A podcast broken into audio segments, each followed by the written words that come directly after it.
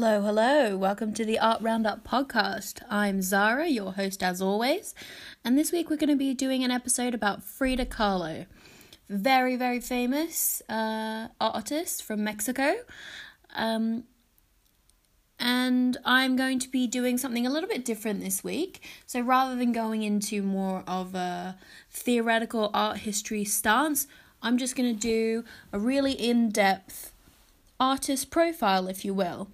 Because a lot of people know her for her face, uh, her fabulous moustache and unibrow, but we're also going to go into a bit more about her politics, the influence she's had on the art world, and also Mexican culture as a whole. I'm really, really excited for this one, so if you are, you guys are all ready, let's get into it. As always, all images and notes will be on my Instagram and Twitter at the Art Roundup. Let's go.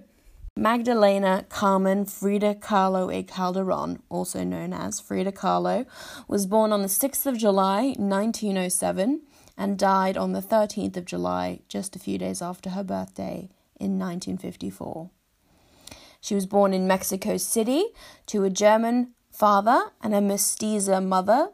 A mestiza being uh, mixed between uh, pre-Columbian indigenous uh, cultures and uh, Spanish as well.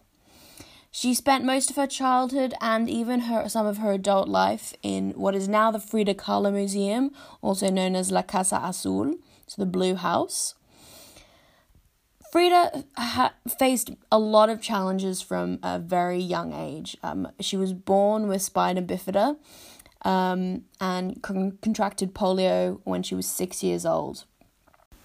When she was eighteen years old, she got into one of the biggest accidents in her life, uh, it, a trolley accident where she broke multiple, so many bones. Her foot was crushed, her back was broken, her pelvis was broken. She was stabbed through the abdomen by a handrail, and she convalesced for about two years because of all of these uh, injuries. And even when she was in the hospital, they didn't believe she could uh, survive. Um, and uh, even though she became quite an active person, she was crippled by chronic pain, by... you know, just ongoing medical issues related to all of those severe, severe injuries for the rest of her life. It's important to note, however, despite her physical limitations, she was always quite uh, a, a weak uh, person physically. She was so strong um, mentally and and emotionally, and you can really see that in her work. And And while it didn't define her, it was a really big part of her her work. And you can see this in her painting The Broken Column, where her her chest is completely open and she's wrapped up in bandages and she's in a desert, and her spine is represented by a broken column. She's got nails in her and she feels like she's this patchwork human, and she's been torn apart and put together and torn apart and put together, and she's slowly becoming sort of this patchwork person. And I think it's a really interesting sort of uh, deep dive into her psyche, because it really was a, a, a big part of her her life, because she did spend so much time convalescing. And, you know, towards the end of her life, she was bedridden. And, you know, for the two years uh, where she was, uh, after the accident, she was convalescing. In my opinion, though, this contrast between the broken body that she lives in and the strong natural imagery in her work shows that she doesn't actually place a lot of stead in the strength of the physical. She reaches for the spiritual and the magical, and shows in her art that the political and intellectual notions she believes in are separate from her physical form. Also, this connection to the land represents the traditional beliefs in Mexico as well. She finds uh, a connection through her family unit, despite the issues that she has with her family, being that sometimes her childhood was very lonely and very sad and loveless. And eventually her husband uh, would cheat on her with her own sister. And through her la- relationship with her country, she finds a lot of connection to the land itself. And then finally, her country's relationship with its own history. So being a Spanish-speaking country and then going back even further to its its indigenous cultures and its indigenous histories. And I think these roots are so strong within her psyche, and I, I really think it contributes to her dislike of America. Um, you can see this um, in the comparison of Mexico uh, and America being a quite a consistent subject of her work, um, in especially in uh, the nineteen thirty-two painting, Self-Portrait on the Borderline Between Mexico and the United States.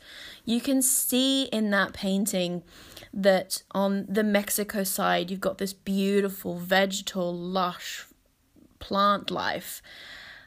And you've got this sort of Aztec or Mayan temple. You've got these small figureheads, indigenous uh, figurines. And then you've got America, which stands very corporate and uh, tall buildings and impersonality. And in in in the lowest in the lowest part of the painting, you can see that the roots of the plants on the Mexican side go down so strong. And yet on the American side, you've just got electricity and, and wires and means of uh, sort of spreading their their message to the rest of the world. And I think uh, this really shows how tapped in to, to what she believed in, and how um, how important Mexico was to her, and how important those connections were in in her work. While she is a cultural icon now, she wasn't actually relatively known until the late seventies, when her work was used as part of art historians' work and also political activists. And in towards the the early nineteen nineties, she became not only recognized as a figure in art history, but also um, a, a very important symbol for the Chicano movement, uh, civil rights movement in, in Mexico. Her work is actually drawn from a huge range of influences. So in general, people characterize her art as magic realism or surrealism, um, But she she draws a lot of inspiration from her, her Mexican culture, the folklore of that country, but also pre-Columbian Aztec beliefs, Eastern philosophy, and also medical imagery, um, going back to that idea that, uh, you know, a lot of her her life influenced her work, and her pain really bled into her into her work. And whilst her work is really introspective, it also deals with sort of very overreaching topics, uh, especially of her time. So uh, she had very strong political views and a very strong sense of national identity, and she didn't like those being challenged. So, um, and so when she went to America, she dealt with a lot of, you know, capitalist ideals that kind of went against her communist background. But she also dealt with uh, the issues facing common people uh, of Mexico at the time. It was these strong feelings and great passions that kind of drew uh, Frida and her husband, Diego Rivera, together. And I hate to quantify someone's life by their relationship with someone else, but their marriage and their relationship together was very fraught and very turbulent, but also really central to the work that she did in her lifetime, because they were married from uh, nineteen twenty-eight to uh, her death in nineteen fifty-four, but with uh, a break in between uh, nineteen thirty-nine and nineteen forty. because he had an affair with her sister. He had multiple affairs, but the, the one that really sort of broke them apart was uh, the one with her sister. It was during this time that she painted one of her, her most uh, well-known paintings, The Two Fridas, in nineteen thirty-nine, where she paints two of herself. One is in a more traditional Mexican uh, uh, costume. It's white. It's very much more bridal. But she has got scissors and she's cut her chest open and her heart is bared and it's broken. And yet she's attached to a future version of herself where her heart is intact and she's a modern woman and she is moving forward. And she said that this painting really expressed her desperation and loneliness from the separation uh, with Diego. This painting was actually acquired by the National Institute of Fine Arts in Mexico City in nineteen forty-seven, and the purchase price for it was about one thousand dollars or four thousand pesos at the time, and it was the highest price that Frida was ever paid for a painting during her lifetime. And I think it's really important uh, that she was actually a working artist, and she was an independent artist, separate from her exceptionally um, successful husband.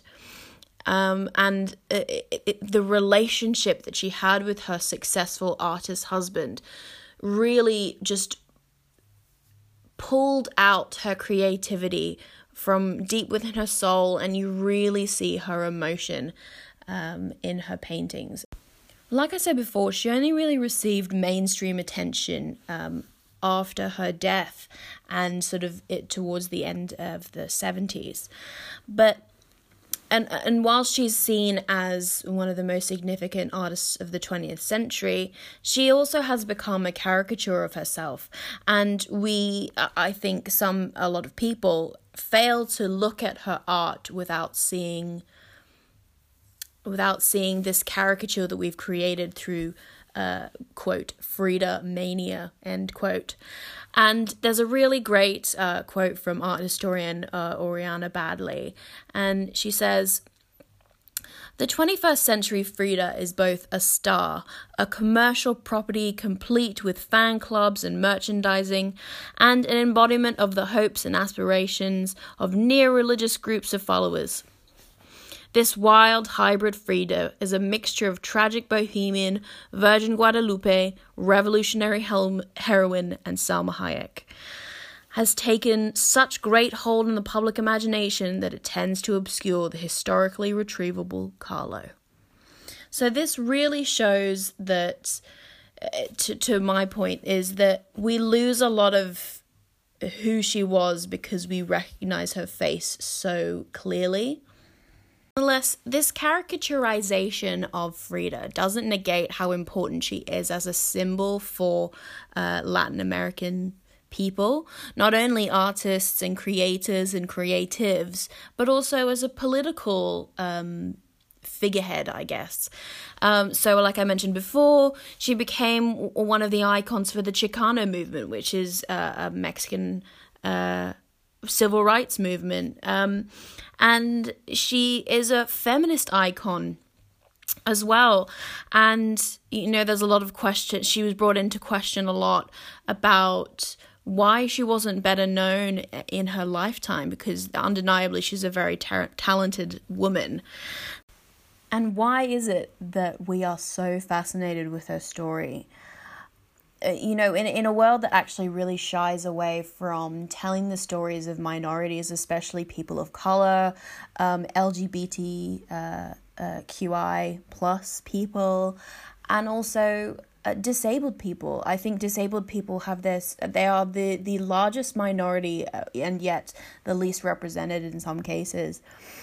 And it's very interesting to see that this caricature that modern society has made of her often forgets that she was, you know, a person, and she was a, a woman who loved a man who apparently loved her, but, you know, who knows. Basically, what I'm trying to say is that the the view that we have of Frida in our time is, I don't believe, a very accurate one. She has such a rich history and such deep feeling in her work, and it's all reflected in her in her life. And you can, I think you can really easily see that, and yet we still shy away from this this person uh, who was multifaceted and, and a very clever person. And basically, I'm obsessed with her, not only because I was introduced to her, to her through her caricature, but also because through further research, I feel like I understand her work more and I understand Mexican culture more. She was a really good representative of Mexican culture, especially at, in the time that she was alive. And I can, I am just so obsessed with history that the the ability that she gives us to look into this window of of Mexico is really irreplaceable and truly is one of a kind.